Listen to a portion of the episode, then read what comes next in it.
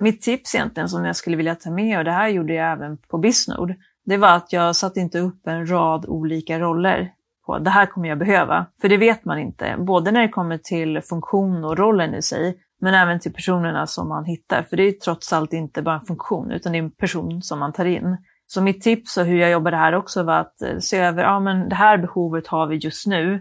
Då anställer vi den rollen, så ser vi vilken typ av personlighet och vem det är vi tar in.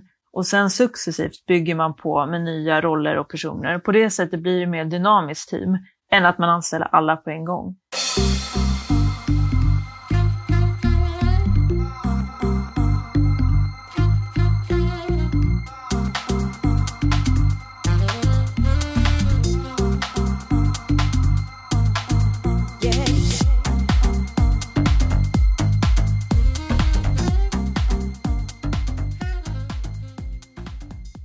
Välkommen tillbaka till Digital marknadsföring med Tony Hammarlund. Det här är en podd där jag intervjuar branschexperter och marknadsförare för att lära mig mer om digital marknadsföring. Mitt mål med podden är att bli en bättre marknadsförare och samtidigt dela med mig av intressanta samtal med några av Sveriges bästa marknadsförare. Den här gången gästas jag av Madeleine Lasued som är marknadschef på Volvo Car Mobility som ligger bakom bildelningstjänsten M. En tjänst som lanserades 2019 och som erbjuder ett helt nytt sätt att ta bil. Med M har Madeleine varit med och byggt upp både varumärke och marknadsteam helt från grunden. Före dess var hon på Bisnode där hon som digital marknadschef var med om att transformera marknadsavdelningen med målet att bli bäst på business-to-business marknadsföring i Sverige. Och ett starkt kvitto på det arbetet var ett flertal nomineringar till både Madeleine och teamet för bland annat bästa digitala aktivitet och bästa inhouseavdelning. Detta pratar vi självklart mer om i avsnittet. Madeleine är även en väl anlitad talare och har stått på scen under bland annat webbdagarna och analyticsdagarna här i Sverige. Men hon har också bland annat talat på Sydkoreas största event inom marknadsföring som en av få europeiska talare. Som om inte det vore nog så fanns Madeleine med på Resumés lista över talanger under 30 2019 och även deras lista över 150 superkommunikatörer. Vi inleder med att prata om hur Madeleines intresse för marknadsföring började och hur hennes karriär som marknadsförare startade på Bannerflow. Vi pratar sedan om resan hon gjorde med Bisnode som digital marknadschef, där man nominerades till en rad priser inom business-to-business marknadsföring. Madeleine berättar även om hur hon blev marknadschef på M och hur hon har byggt upp både varumärke och marknadsteam. Vi pratar också om hur hon gjorde för att ta fram marknadsplanen helt från grunden. Du får dessutom höra hur Madeleine och M arbetar med kundresan, hennes största framgångar och misstag som marknadsförare och hennes tips kring rekrytering för marknadsteam. Du hittar som vanligt länkar till alla resurser som nämns i intervjun i poddenlägget på tonyhammarlund.io, så du behöver inte anteckna. Efter länkarna i poddenlägget så hittar du även tidsstämplar till olika sektioner i intervjun. Innan vi kör igång så vill jag även passa på att presentera Queenslab som är med och sponsrar podden. Queenslab är en snabbväxande konsultbyrå som hjälper företag med utveckling, UX och design. Och det är extra kul då jag numera jobbar där och tycker att det är grymt att de också valt att sponsra mitt poddprojekt. Du hittar mer information på queenslab.se och följ oss gärna på LinkedIn. Nu kör vi igång avsnittet. Madeleine börjar med att berätta om var hennes intresse för marknadsföring startade och hur det lika gärna kunde ha blivit en karriär som ingenjör eller designer. Ja, och den där frågan är så spännande, för när man väl börjar tänka tillbaka så var det inte så självklart för mig, utan eh, jag stod väldigt mycket mellan valet och kvalet där efter gymnasiet och var superintresserad av teknik och det här kreativa med design och liknande. Men också marknadsföring. Så att eh, jag skulle nog säga att det var faktiskt slumpen till slut som gjorde att jag, att jag valde att rikta mig in på universitetet för, för marknadsföring. Det är samtidigt extremt brett område så att jag fick ju någonstans med mig både det här med kreativiteten och eh, den tekniska biten när det kommer till analys och den här biten. Så det blev nog en bra mix till slut i alla fall, men det var inte självklart från början. Men vad var det som tippade över det till marknadsföring?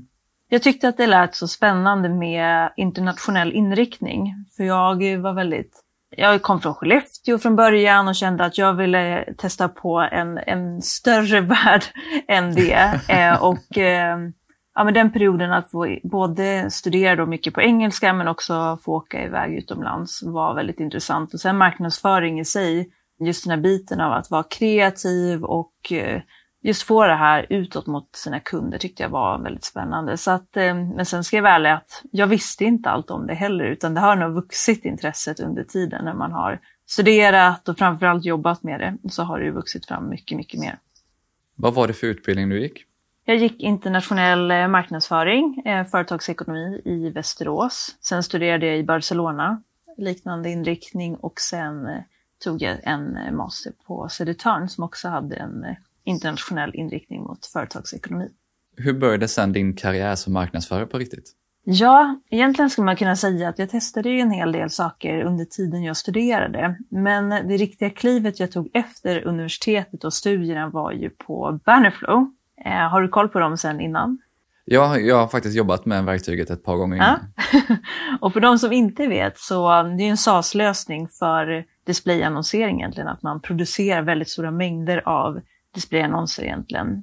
För att effektivisera tiden det tar att skapa det här. Och eh, för den tiden så var det egentligen, det var Flash och sen skulle man gå över till HTML5. Så det var en väldigt stor teknisk uppdatering av det här på den tiden också. Ehm, det bolaget var ju då ungefär 10 personer när jag kom in. Ja, det var en extremt rolig tid att eh, komma in tror jag, för att man hade inte gjort någonting med marknadsföring och hela det här området. Så att jag kom in från studierna, hade teorin med mig och skulle egentligen sättas in i praktiken direkt och kunna hands-on köra på. Så det var ju en superspännande resa. Ehm, så att där började det kan man säga, där jag hade ungefär tre, fyra roller under, under tre år. Men hur var det att komma in då direkt från studierna in till Bannerflow som är en startup med tio personer? Jag visste inte heller så mycket annat i och med att jag inte hade jobbat på något stort bolag innan. Men det gick snabbt. Eh, man fick ta mycket ansvar snabbt och lära sig mycket.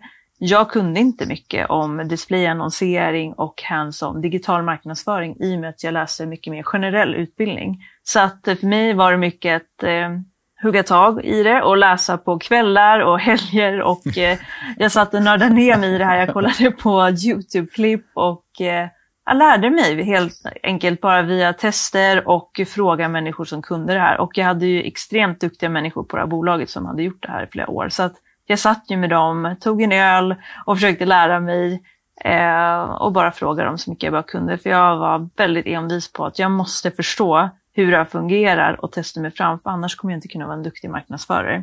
Så att där började det någonstans och eh, efter det fick jag ju testa allt ifrån kundkommunikation och driva det, produktmarknadsföring, webb, eh, varumärke och liknande. Så att eh, väldigt kul att få bygga upp ett helt område av marknadsföring på ett sådant bolag som, som växte väldigt mycket under den perioden också.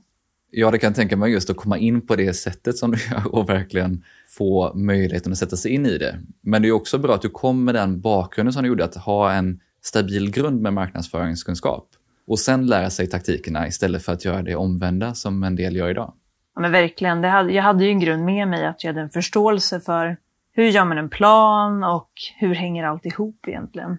Men sen ska man också ha med sig att det händer väldigt, väldigt mycket. De, eh, den litteraturen jag läste på universitetet var ju absolut inte uppdaterad med hur saker funkar i praktiken.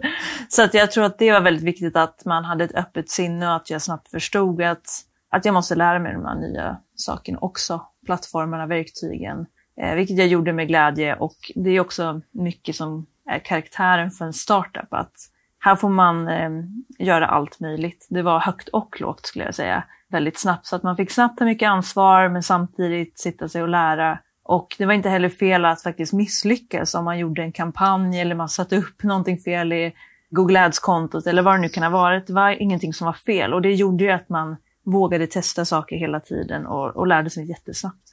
Vad var det viktigaste du lärde dig under den här tiden? Jag tar med mig väldigt mycket delar. Dels så skulle jag absolut säga själva den konkreta kunskapen i digital marknadsföring. Den måste jag ju med ta med mig att jag har ju lärt mig den väldigt bra där. Sen självklart också jobba väldigt nära sälj. Det var ju ett, och är ett B2B-bolag där vi jobbade väldigt nära säljorganisationen och jobbade mycket med leadsgenerering och marketing automation och hela den här biten. Som ganska tidigt ändå, för det var ett par år sedan.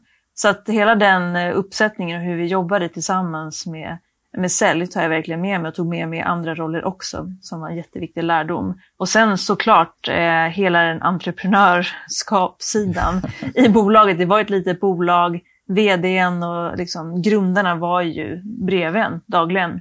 Det har jag med mig fortfarande. Det här drivet man såg på dem, de satt där på morgonen, de var lika glada varje gång de hade ett driv och de vågade tro på sin personal att, att genomföra det här. Och faktiskt ge ansvar till någon som inte har jobbat tio år utan man ser att en person har extrem potential och våga satsa på dem. Och det, det tar jag absolut med mig också som väldigt fina lärdomar. Vi pratade innan också om att en viktig milstolpe i din karriär var tiden på Bisnode som du gick till efter Bannerflow. Mm. Så kan du berätta lite mer om det och varför den var så viktig för dig? Absolut. Det var ju både en extremt spännande och rolig och utmanande tid. En tid av eh, transformation, minst sagt. Eh, och Bisnode som bolag har ju varit i förändring på massa olika sätt under väldigt lång period och fortfarande är. Men om man sen zoomar in på marknadsföringen och den digitala biten så, så var det ett område där man inte riktigt hade tagit nästa steg, man såg potential i det här eh, och valde att ta in mig för att då se över det här. Eh, och ganska snabbt förstod jag att här behöver vi förändra eh, hur vi jobbar med allt ifrån processer och plattformar och mm, team och, och liknande. Det fanns massa saker man kunde göra. Det gjorde ju någonstans att eh, de vågade satsa på det för att kunna förändra. Och det, det är nog en av de bättre besluten liksom man har fått till sig själv, som jag kommer ihåg så tydligt. Att man, man har suttit där med en plan och en strategi som man själv tror på, men det är inte alla gånger man får gehör för det. Men eh, det fick jag. Och eh, tack vare en extremt duktig ledare så, som jag hade under den perioden så, så kunde vi förändra det här tillsammans, för det är inte någonting man gör själv. Eh, och eh, kunde börja skala upp och börja bygga upp någonting från grunden och börja förändra samtidigt som man bygger egentligen. Så att det teamet som, eh, som vi skapade där är en av de sakerna jag är absolut mest stolt över. Det är fantastiska personer. Jag ser fortfarande hur de tar nya roller och utvecklas och man blir varm i hjärtat när man ser det. För du kom in som specialist egentligen på Bisnode vid den tiden och sen så gick du vidare till och blev digital marknadschef. Ja, det är ju ett hopp. ja, hur gick det till? Ja, det kan jag också undra. Eh, det gick ganska snabbt. Jag kom in som specialist eh, och bara någon månad efter så, så hade jag det här förslaget där jag påvisade egentligen att eh, någon måste driva de här frågorna. Oavsett om det är jag eller någon, men någon annan. Men det man behöver göra, behöver göra snabbt och Eh, då var egentligen min dåvarande chef hon som egentligen sa att du får bli först och främst teamlead förarteamet och sen blev jag ganska kort därefter då digital marknadschef. Så att eh, det var i olika etapper men eh, det var absolut baserat på egentligen den planen vi hade för att kunna förändra och också att hon såg att jag var bäst lämpad att både rekrytera sådana personer och veta vad vi skulle göra för att eh, nå de målen. Så att, eh, ja, så var det. Men då är jag intresserad, vad var det för förslag du hade egentligen och att de lyssnade på det och tog sig an det så tätt efter de tog in dig som specialist? Jag såg egentligen över hur man jobbade när jag kom in.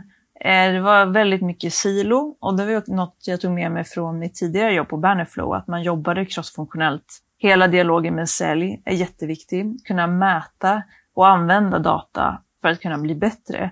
Men också rädslan kanske att använda sig av mer nytänkande och moderna metoder inom B2B-marknadsföring specifikt, att nå nya kunder.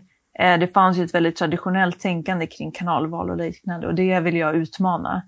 Och eh, jag tog det såklart i etapper. Det var inte en extrem förändring dag ett utan små etapper, steg för steg. Men jag tror att de såg strategin och visionen någonstans. Jag tyckte att vi skulle bli bäst på B2B-marknadsföring i Sverige. Det var liksom målet.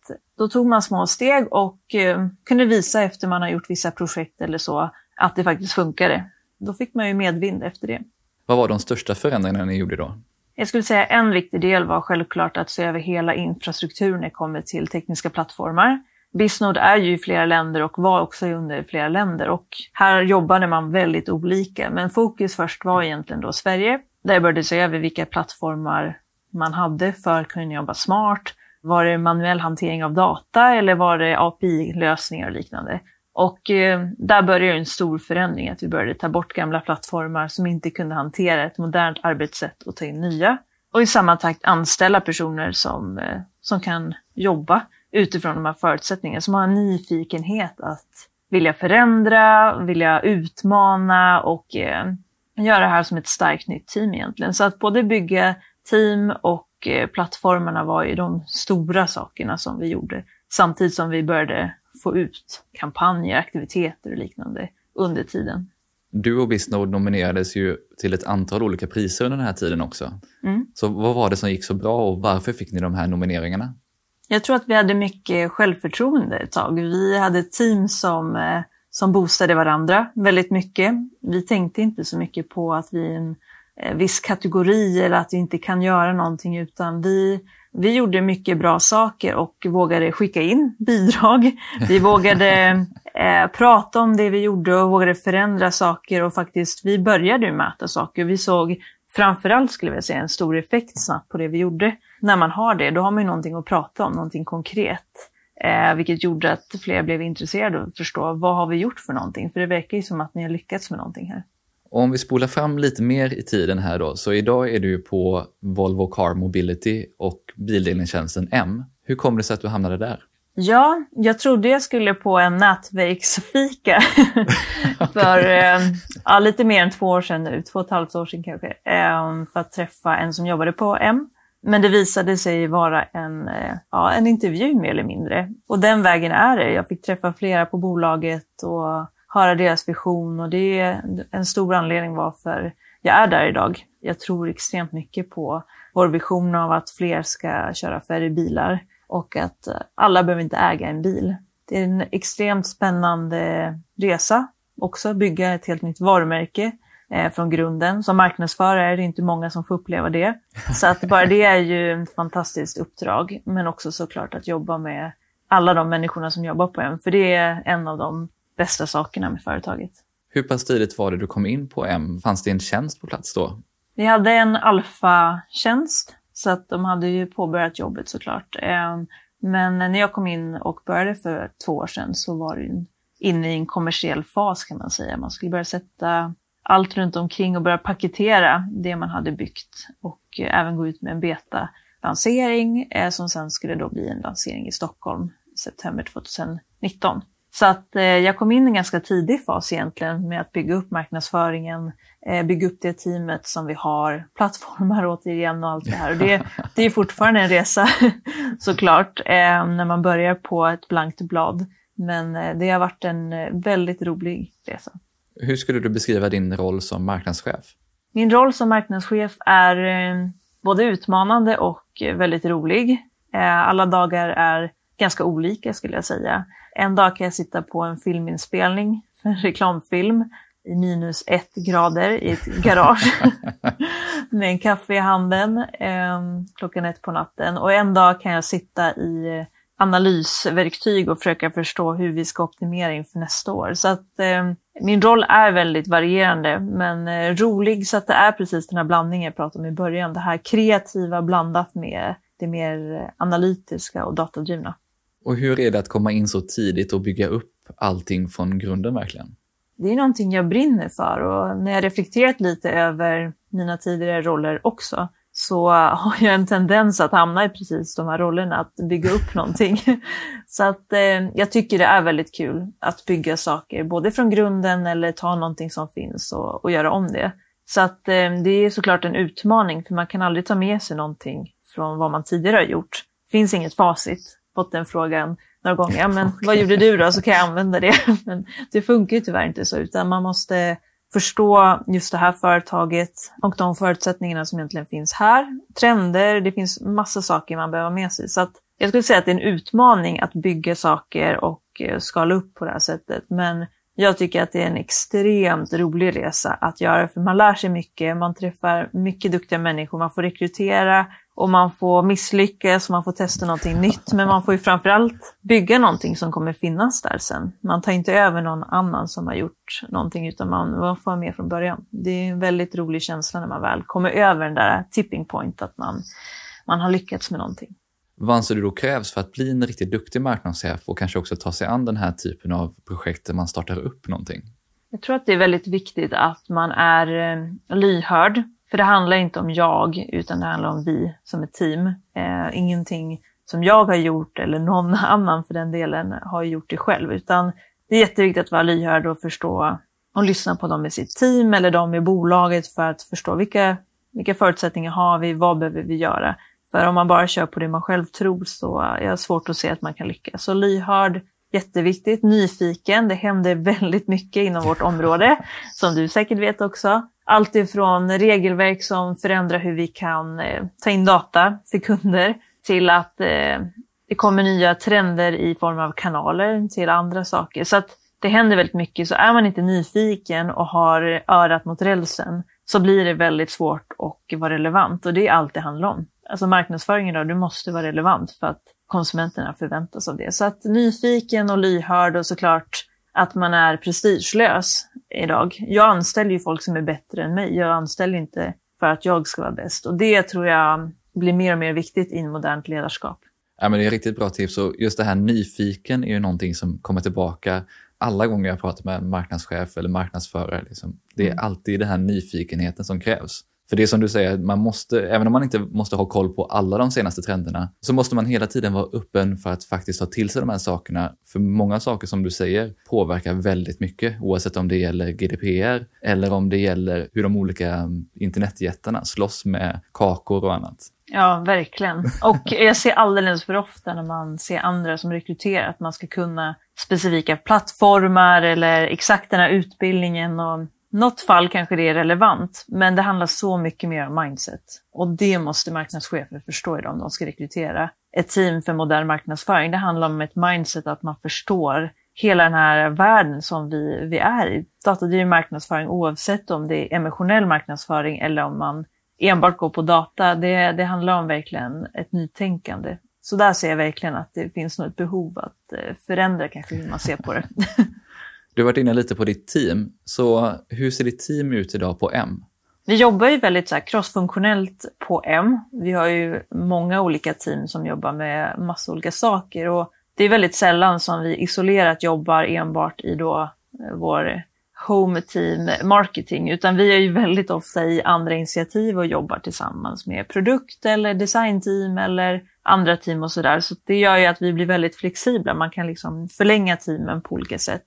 Eh, och idag är vi, vi är ett team som både har kunskap inom performance marketing när det kommer till då främst digital marknadsföring i, i olika kanaler, men också hur man egentligen då presterar i form av tracking och ja, hela den här biten. Sen har vi kunskap i teamet kring digital content, så um, social media, för webb och liknande. Och eh, även den kreativa biten i form av designresurser och ta fram kreativa koncept. Så att vi har båda delarna egentligen när det kommer till den kreativa biten men också den här analytiska biten för att de ska kunna jobba väldigt nära varandra och förstå varandra och inte jobba isolerat. Och sen förlänger vi teamet där vi behöver ibland. Det kan vara större projekt eller eh, kampanjer där vi förlänger med byråer eller konsulter för att kunna vara snabba och kunna öka upp takten. Eller till exempel att vi då använder oss av eh, våra data scientist team eller något annat i M-teamet egentligen. Hur många är ni i kärnteamet som är marknadsförarkompetenser? Vi är ungefär åtta personer och i mitt liksom, core marketing-team är vi fem. Du har ju byggt upp allting från grunden, så hur gick du tillväga när du rekryterade in det här teamet? Ja, vi satt i en annan sits då också skulle jag vilja säga för att vi visste inte så mycket för, för två år sedan som vi vet nu. Eh, mitt tips egentligen som jag skulle vilja ta med, och det här gjorde jag även på, på Bisnord, det var att jag satte inte upp en rad olika roller.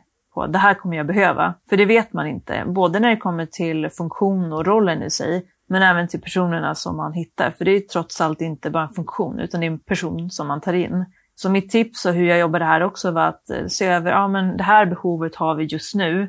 Då anställer vi den rollen, så ser vi vilken typ av personlighet och vem det är vi tar in. Och sen successivt bygger man på med nya roller och personer. På det sättet blir det mer dynamiskt team än att man anställer alla på en gång. För att man behöver ha en dynamik och en fördelning av vilka som finns, både när det kommer till eh, kunskap och bakgrund och allt det här. Så att, eh, och det är också svårt att veta från början när man börjar på ett blankt papper vad man behöver. Och det ska nästan göra lite ont innan man ska rekrytera, för man kan tro att man behöver någonting. Det kan vara en fas eller någonting, men eh, se lite över en tid och se vad man faktiskt behöver och sen rekrytera. Det är, det är mina tips här i alla fall och det var så jag gjorde här också. Började du med att ta in specialister på vissa kompetenser eller tog du in någon som kunde lite mer eller till och med var en generalist? Lite blandat skulle jag säga, men främst eh, specialistroller. Eh, och jag jobbade nära byråer i början också för att stötta upp när man var väldigt ensam i början för att få saker på plats. Så vi jobbade ihop oss mycket. Men blandat med framförallt specialistroller. Ja, men det är jätteintressant att höra, för det här är ju någonting som många hamnar i den här situationen, att man har varit på ett företag där man har en etablerad marknadsavdelning och så gör man det bra och så ska man göra den här resan själv och starta från grunden och stå där utan ett team och var börjar jag någonstans? Ja, det är svårt. man får dela upp en bit i taget. Jag brukar prata om att man bygger ett hus nästan. Att man behöver bygga den här grunden. Det är kanske inte det man ser runt om i organisationen eller externt för den delen. Men om man inte har en bra grund när det kommer till ja, men team eller infrastruktur över processer eller plattformar och liknande, då blir det svårt att bygga på sen. För du har inte en strategi, vilka du ska nå, varför och mål och allt det här. Så att, sen ska man ju hela tiden uppdatera den, för det där förändras hela tiden. Men du behöver bygga upp det här huset och sen bygga med tak och liknande. Så jag tror att många kanske vill hoppa på det här roliga direkt, det som syns eller man hör, eller man får efterfrågan, varför gör vi inte det här? Istället för att backa ett steg och säga, okej, okay, men eh, vi behöver nog bygga grunden först. Vi kan inte ens göra de här bitarna, så låt oss titta på det. Eh, för det är så mycket trender nu med vad man vill jobba med, prediktiva analyser och man vill ha AI och liknande. Och det är fantastiskt, men eh, hur ska man kunna jobba med det om man inte har grunden? Och på tal om grunden, förutom teamet så är ju en av grunderna för en marknadsfördelning är ju marknadsplanen. Så hur gick du tillväga för att ta fram den då? Jag skulle säga att jag har byggt den på lite olika sätt, både nu på M och även tidigare på andra jobb. Och eh, den bygger lite på vad man har för förutsättningar. Vad är det man ska uppnå? Man måste nästan börja där. Vad är det målet är under då, om det är då nästa år till exempel? För att veta vad är business caset och utifrån det börja mappa upp allt ifrån, om man vill kalla det för segment, målgrupper, arketyper. Det finns massa olika namn för det här. Men vilka ska vi nå och egentligen då se över ja, men vilka kanaler behöver vi då använda för att kunna nå de här målgrupperna och för att kunna nå de här eh, målen. Hur mycket budget behöver vi? För vad räknar vi med att det kostar att ta in de här? Jag tror den är den viktigaste, att man kanske vill försköna de siffrorna eller att man bara accepterar målen utan att frågesätta dem, utan man ska vara en del av den diskussionen på en marknadsavdelning att säga så här mycket kostar det att ta in kunder, det här utfallet. Vi kan optimera så här mycket nästa år för att vi måste bli bättre och bättre. Så att det är väl de bitarna med så här, vilka ska vi nå, vad är målen för nästa år och sen lägga på då med kanaler, budskap och hela den här kreativa idén också. Så jag skulle säga att det är ganska mycket strategi för ett år i mina marknadsplaner numera. Och sen på det blir ju själva planen. När sker vad och hur? Hur ser er marknadsplan ut idag och vad skulle du säga är de absolut viktigaste bitarna i den? Vår marknadsplan idag skulle jag säga förändras ganska ofta i och med att dels har det varit ett år som är under förändring konstant och vi måste, och man måste anpassa sig eh, för att vara relevant. Och just det här med att vara relevant är väldigt viktigt för oss. Så därför har också en plan inte riktigt fungerat som man kanske vill. Sen har nog jag aldrig riktigt trott på den här ettårsplanen för det går inte att se in i framtiden på ett år. Det är oftast väldigt svårt. Så att jag skulle säga att man får, jag brukar försöka hålla mig till ett kvartal och sen får man anpassa den med tiden. Men där brukar man egentligen kolla på kanaler, segment, budskap, spend såklart, men också vissa av nyckelkopiorna för att förstå success factors egentligen. Vad är det vi ska uppnå? Det är superviktigt att få med det i planen också. För annars blir det en tom plan om man inte kan koppla det till eh, företaget och affären egentligen. Så det brukar jag koppla på den planen också. Men då pratar vi mer om taktiker och kanske då kommunikationsplanen. Hur är det med de andra bitarna, just mer om strategi och analys? Hur har du gått tillväga? För det är väldigt mycket tid som går ner i att ta fram de bitarna också. Ja men verkligen, och där har vi ju satt en typ av strategi, om man får kalla det det, men vi itererar på det hela tiden. Det är ingenting vi har skrivit ner i ett dokument och säger så här ska vi analysera på, på marketing, utan vi har satt definitioner.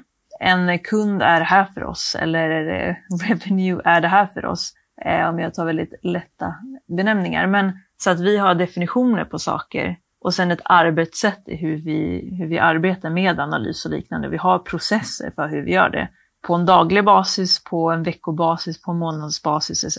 Så att Sen har vi inte satt en stor strategi för hur man ska göra det, utan vi jobbar ju med det på en daglig basis. Det är en del av jobbet. Hur utvecklar ni marknadsplanen och strategin i takt med att ni faktiskt lär er mer om kunderna och marknaden? För det är fortfarande en väldigt ny tjänst. Verkligen. Och jag tror att den är väldigt viktig att förstå att det är inte en plan som man sätter en månad och sen följer man den under 12 månader, utan speciellt vi som är så pass nya, varje månad för oss är ju en väldigt stor skillnad. Alltså vi lär oss väldigt mycket varje månad. Och det gör ju att vi hela tiden måste titta på det här. Så att vi sitter ju på en, om det inte är en veckobasis, varannan vecka och itererar. Och det är mycket iteration på siffror, segmentering, vi frågar ju våra kunder väldigt mycket och försöker förstå dem. Så att både ta in kvalitativ data och kvantitativ data gör ju att saker hela tiden förändras. Så jag skulle säga att det tar ju väldigt mycket tid från oss såklart. Men om vi inte skulle ta in den och ta tiden att analysera och förändra så skulle vi inte vara där vi är idag. Så att jag skulle säga att vi lägger ganska mycket tid på att ta in all den här insikten och våga förändra. Allt ifrån våra budskap eller kommunikation eller saker kanske i appen eller liknande. Det skulle jag nog säga är på en väldigt veckobasis. Nej, men det är väl också just när ni är så pass nya att då är ju analysfasen att ta in insikter och agera på det. Det är ju bland det viktigaste som finns. Då har man inte tid för att lägga hur mycket tid som helst på att planera över lång tid. Nej. En väldigt viktig del av marknadsplanen är ju kundresan och det är någonting som jag vet som du har både jobbat mycket med, men du har också föreläst en del om det. Så vilken roll skulle du säga att den fyller för dig och ditt marknadsteam? Jag skulle säga att den är extremt viktig, både för mig och för, för hela bolaget såklart. Min erfarenhet är att det finns olika nivåer på det här och hur mycket man kan, kan förstå på grund av eh, legacy eller vad det nu kan vara. Men eh, vi har ju en fördel med att M är så pass nytt som det ändå är, för att det fanns med i planen från väldigt tidigt stadie. Det fanns en vision att verkligen förstå kunden. Kunden har alltid varit i fokus. Och vi brukar säga att vi är obsessed with the customer och det är vi.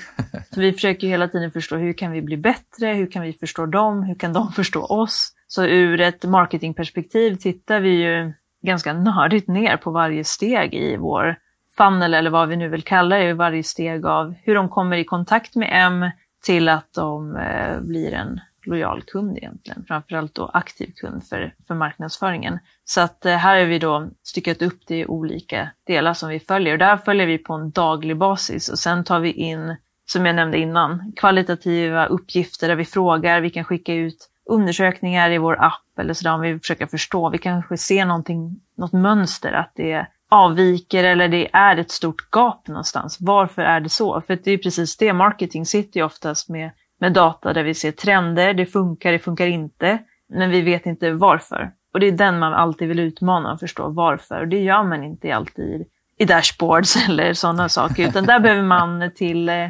frågor och förstå kunderna, antingen att man tar in dem i en liten grupp och intervjuar, eller som vi, att vi skickar ut i appen nu. Så att eh, vi jobbar väldigt nära vår eh, kundtjänst som också sitter på M, där vi hela tiden också får en förståelse för vad som funkar och inte. Och där, där får vi in mycket feedback och försöker förändra vad, vad vi gör i form av kommunikation under kundresan men också innan så att det ska bli tydligare för dem. Och sen även hela kanalstrategin. Ska man landa på hemsida eller inte och liknande. Så att, ja, det finns väldigt mycket spännande saker man kan göra med kundresan så att den är väldigt viktig. Ja, för ni har väl också ett CX-team, för ni har ju verkligen en tjänst som man använder. Man loggar in i en app och använder produkten så att man, ni kan ju också se vad man faktiskt gör. Att det inte bara är någonting som drivs av marknadsavdelningen där man tittar på köpresan eller funnel eller liknande. Nej, utan det är väldigt mycket användarresan egentligen. Att det ska vara enkelt och smidigt för dem att dels komma igång och också testa tjänsten och det ska vara smidigt och enkelt för dem att använda tjänsten. Så att eh, det är verkligen en jätteviktig del att det är såklart för användaren. Hur använder du och ditt team kundresan? Lite det jag var inne på, att man tittar på varje del av resan för att förstå hur de kommer in till M, hur många som kommer in till M och finns det olika segment som kanske går igenom kundresan snabbare än andra.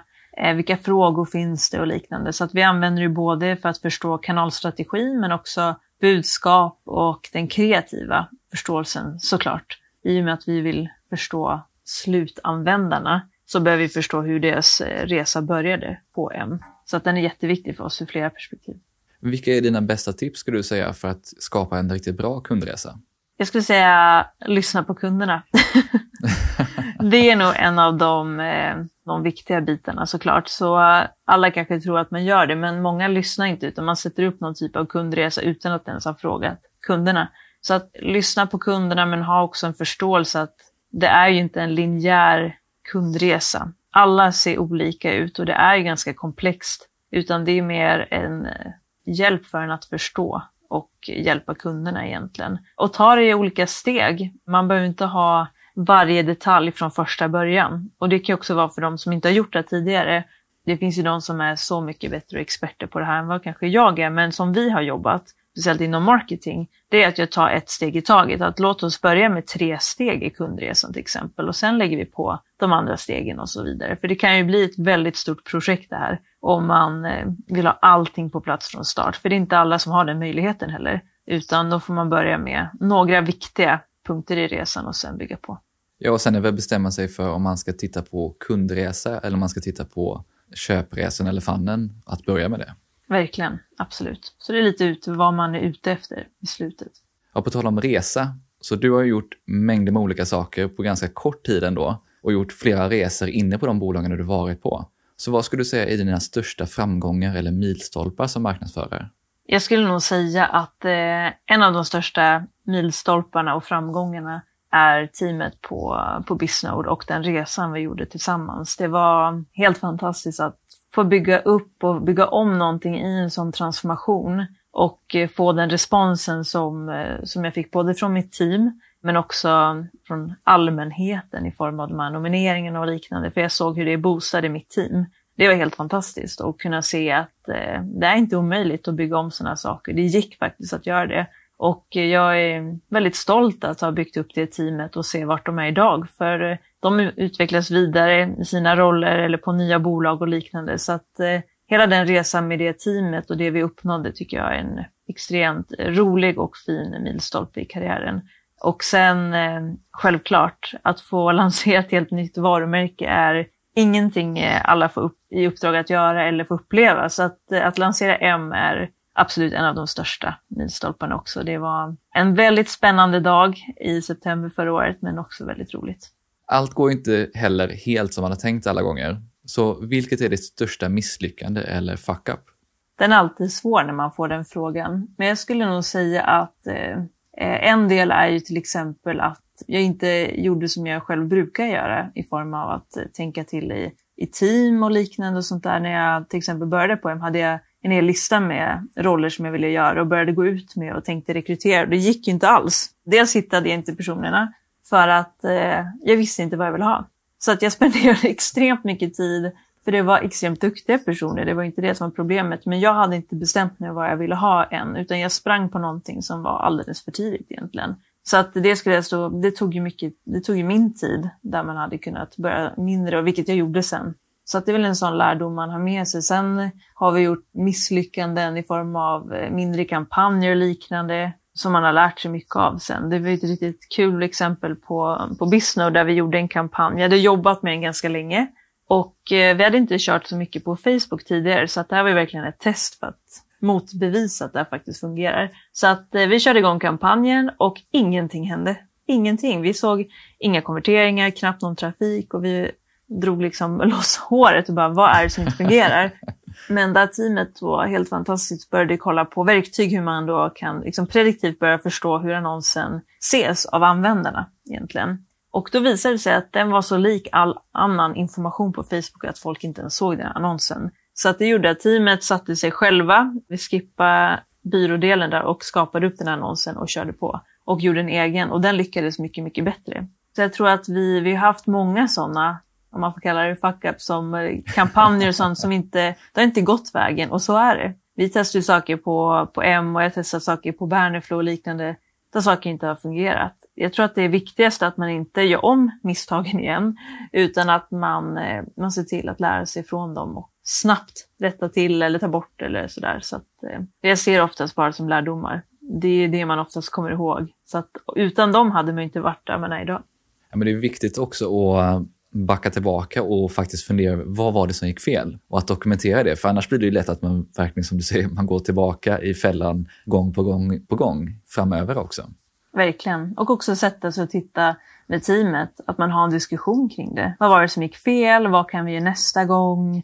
Och eh, det försöker vi vara bättre och bättre på i, i mitt team idag också, att man reflekterar över och inte bara springer vidare till nästa sak, så att man har med sig det. Hur lyckades ni ta reda på den här datan att det var så likt allt annat innehåll på Facebook?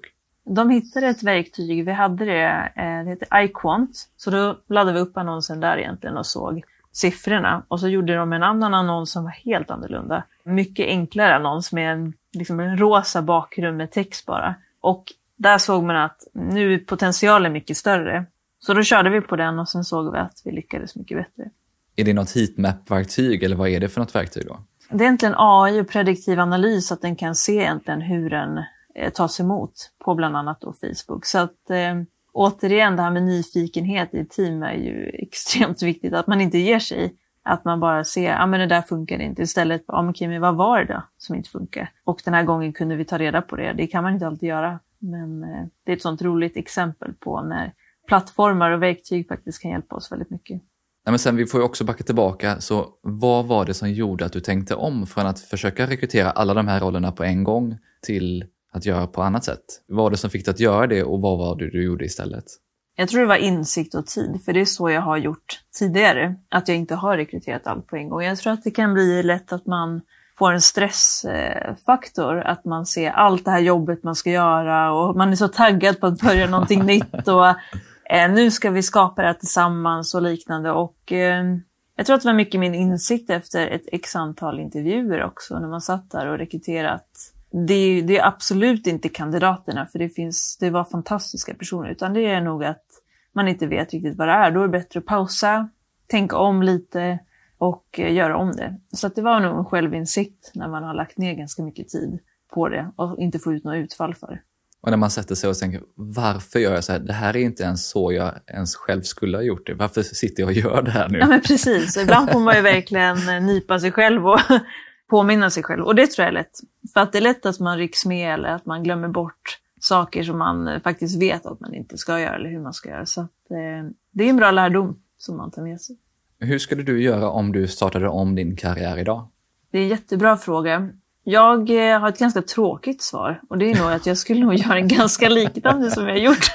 Jättetråkigt, men eh, när jag reflekterat över den här startup-delen och sen kombinerat det med ett större bolag så tycker jag ju att det har ju någonstans gjort att man har fått väldigt mycket erfarenhet i båda delarna. Jag har haft mycket olika roller på de här bolagen och eh, fått testa på mycket snabbt. Vilket har gjort att jag är där jag är idag och tycker att det är väldigt kul att jag har den bakgrunden och vet. Så att eh, jag kan nog inte se att jag skulle vilja göra om det på något annat sätt. Eh, sen kan man ju ha testat andra industrier och liknande, men jag tycker att, eh, att börja, för mig passade det väldigt bra att komma in i en sån eh, miljö från början. Ja, vi pratade tidigare om vad du anser krävs att bli en duktig marknadschef. Men om vi breddar bilden lite, vad anser du krävs att bli en duktig marknadsförare idag? För det tror jag att det skulle krävas ganska liknande. Det här med att vara nyfiken, våga testa nya saker och våga utmana. Att man inte hela tiden går på det man har gjort tidigare. Eh, jag tror att det är ganska förlegat att man sitter där med samma upplägg som man har haft. Man har sin plan och man bockar liksom av det här och bara kör på. Utan man behöver tänka om på ett nytt sätt och man behöver vara problemlösare. Man behöver se det så mycket längre.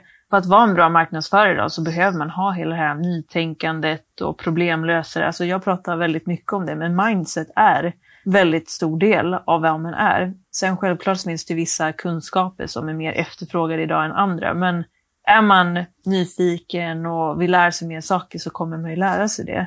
Men just det att man förstår att det datadrivna i marknadsföring är viktigt idag, oavsett om det är för att skapa en annons eller om man ska sitta i Analytics. Så datadrivet är ju en viktig del, inte allt, men eh, väldigt viktigt.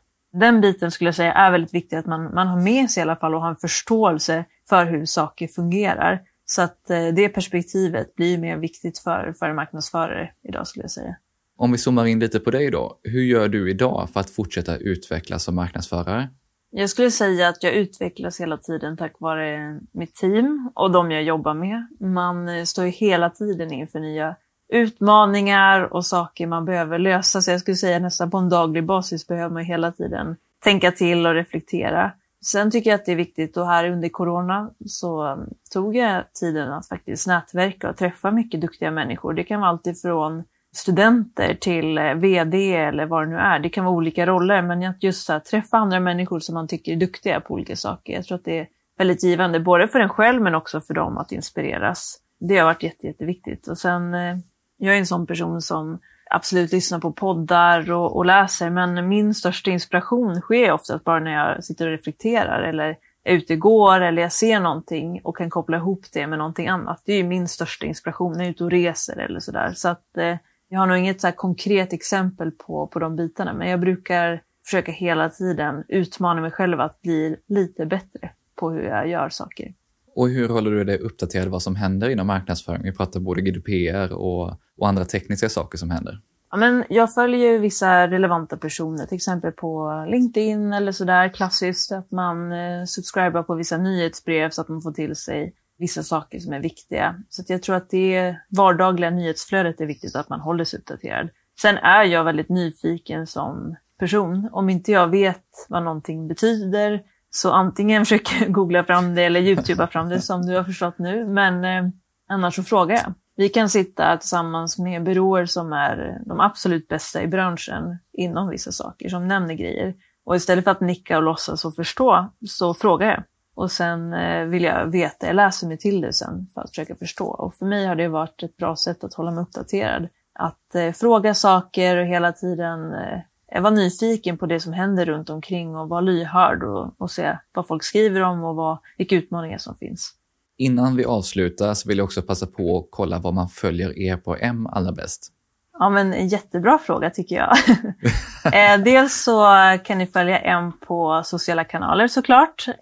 Så vi har ju M, Volvo Car Mobility på Instagram och Volvo Car Mobility på LinkedIn. Så att gå gärna in och följ oss där. Vi har även Move with M på Facebook och sen m.co är vår hemsida och sen M Volvo Car Mobility-appen såklart i App Store och Google Play. Ja, men det är bra. Jag slänger in lite länkar till det också så gör vi det ännu enklare. Ja, men grymt. Och var följer man dig allra bäst? Jag skulle nog säga LinkedIn. Det är där jag hänger framför allt. För att få inspiration lite eller kan skriva lite uppdateringar kring vad som händer både i det jag gör om dagarna men också på, på M och sådär. Så att eh, jag brukar försöka svara så gott jag kan när det kommer frågor och funderingar eh, på LinkedIn. Men det skulle jag säga är där det är lättast att följa med. Stort tack för idag Madeleine. Det har varit fantastiskt kul att prata med dig och kul att höra just hur du faktiskt har gjort för att bygga allting från grunden med M. Ja, men tack själv. Jättekul att få, få vara med och dela med mig och prata med dig.